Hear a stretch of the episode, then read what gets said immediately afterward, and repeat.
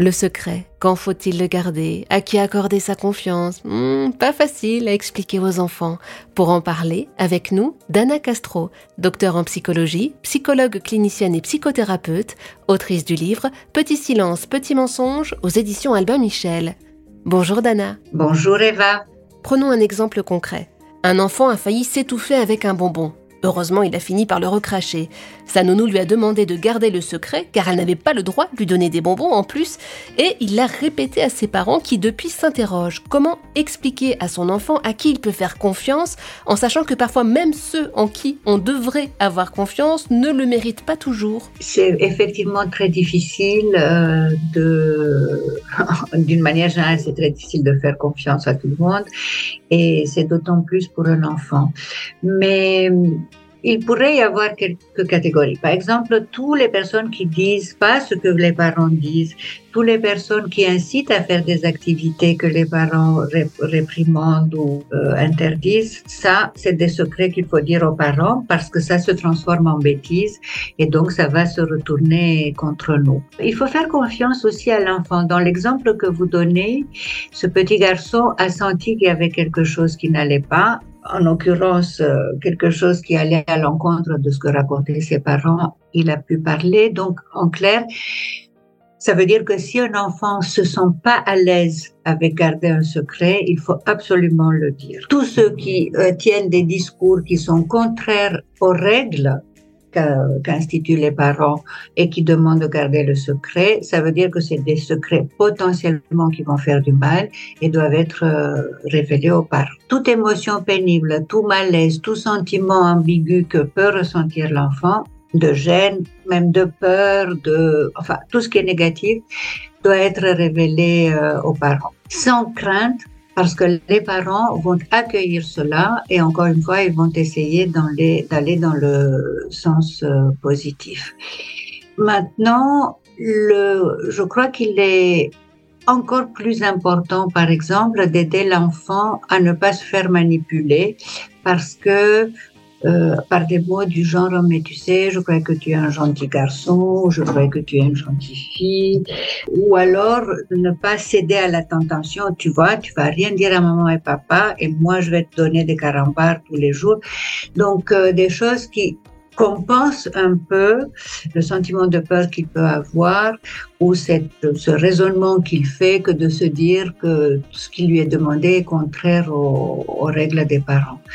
Euh, je pense que les parents ont intérêt aussi à évoquer cette situation et d'une manière générale évoquer plusieurs situations qui peuvent pousser un enfant à garder un secret un temps parce qu'à un moment donné, par une voie directe ou indirecte, les enfants, surtout à ces âges 4, 5, 6 ans, ils le révèlent toujours. Donc, il y a la théorie, on va dire, de qu'est-ce que, quand est-ce qu'il faut révéler un secret, comme je viens de vous dire, et puis un peu la pratique, apprendre des situations un peu concrètes, du genre le chantage affectif, du genre la tentation par euh, les objets, enfin par les choses que l'enfant aime et euh, par la promesse de les avoir facilement et sans effort. Et euh, l'expérience montre que c'est un éternel recommencement et que très régulièrement, lorsqu'on a l'occasion, il faut rappeler à l'enfant ces situations. Y a-t-il une manière de l'aborder sans que cela soit anxiogène pour l'enfant? Je crois que très simplement et euh, d'une manière appropriée. Bien sûr, on ne peut pas se réveiller un dimanche matin et dire à l'enfant euh, je vais t'expliquer que dans le monde, il y a des méchants, mais autour d'exemples autour d'exemples, au détour d'une lecture, au détour d'une euh, d'un dessin animé, c'est-à-dire faire un peu feu de tout bois. Dès qu'il est possible, dès qu'il y a des histoires qui peuvent de, de garder secret ou enfin de choses importantes, graves, non révélées, les parents peuvent faire cette leçon de pédagogie. En fait, c'est comme ça qu'on éduque un enfant. On le convoque pas pour lui faire des classes sur euh, euh, le secret, sur euh, les violences, etc. On l'éduque à partir de ses intérêts. Par exemple, dans les, ne serait-ce que dans le petit chaperon rouge, mm. il y avait finalement, tout, toute l'histoire est là. C'est-à-dire que la fille enfreint une règle et puis ça se retourne contre elle. Elle a compris que la grand-mère n'était pas tout à fait elle-même. Et donc, euh, il aurait fallu qu'elle court euh, chez sa maman, lui expliquer ce qui se passe. Vous voyez, au détour de d'exemples et de, de petites histoires ou des intérêts ou des jeux que l'enfant peut avoir euh, mais j'insiste sur le fait que c'est pas parce qu'on a fait ça à, à, partir de la petite sirène ou du petit chaperon rouge que l'enfant l'a intégré. C'est vraiment nécessaire de revenir dessus à chaque fois qu'on a l'occasion. Et comment laisser son enfant vivre ses expériences en préservant son jardin intime et réussir à savoir s'il vit des expériences négatives pour que je puisse intervenir, l'aider à les surmonter? D'abord, je dirais que le fait que l'enfant ne raconte pas tout ce qui se passe, c'est une question d'intimité.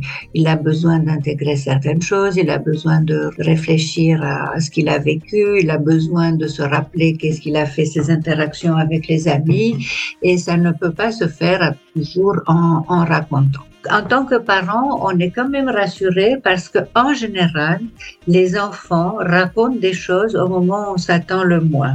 Euh, le moment où on, a la clé de voiture dans la porte et qu'il faut aller absolument, il vous sort un truc euh, sur euh, un tel m'embête à l'école, au moment où les invités doivent arriver, ils sont en train de monter dans l'ascenseur, etc. Donc parfois, voyez l'ambiguïté, ils racontent des histoires, des choses qui les concernent à un moment où peut-être quelque part savent que c'est difficile pour les parents d'intervenir, mais en même temps, ils lancent la discussion. En tant que parent, on est toujours très attentif à ce que nous dit l'enfant et cette attention doit être portée sur ces petits signaux lorsqu'on s'y attend le moins. Quand ces situations surviennent, on sait bien qu'on peut les reprendre ensuite avec l'enfant d'une manière très directe et, dédramatisée.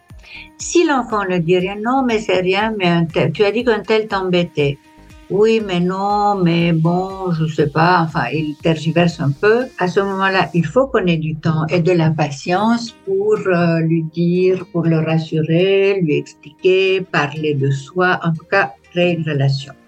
Même s'il ne se passe rien dans cette interaction et que l'enfant ne va pas raconter ce qui s'est passé, on a renforcé les bases de la relation sécure et petit à petit, on peut revenir à la charge. Il y a déjà quelque chose qui s'est construit entre les parents et l'enfant. Être très attentif à ce que nous dit l'enfant, faire un peu feu de tout bois, revenir sur les situations et surtout ne pas s'angoisser si dans les discussions tout n'est pas révélé par l'enfant. On se dit qu'on doit suivre son rythme et que avec euh, ténacité et, endurance, humour et réassurance, on arrivera à savoir euh, si il est en danger, s'il souffre ou s'il vit quelque chose de négatif.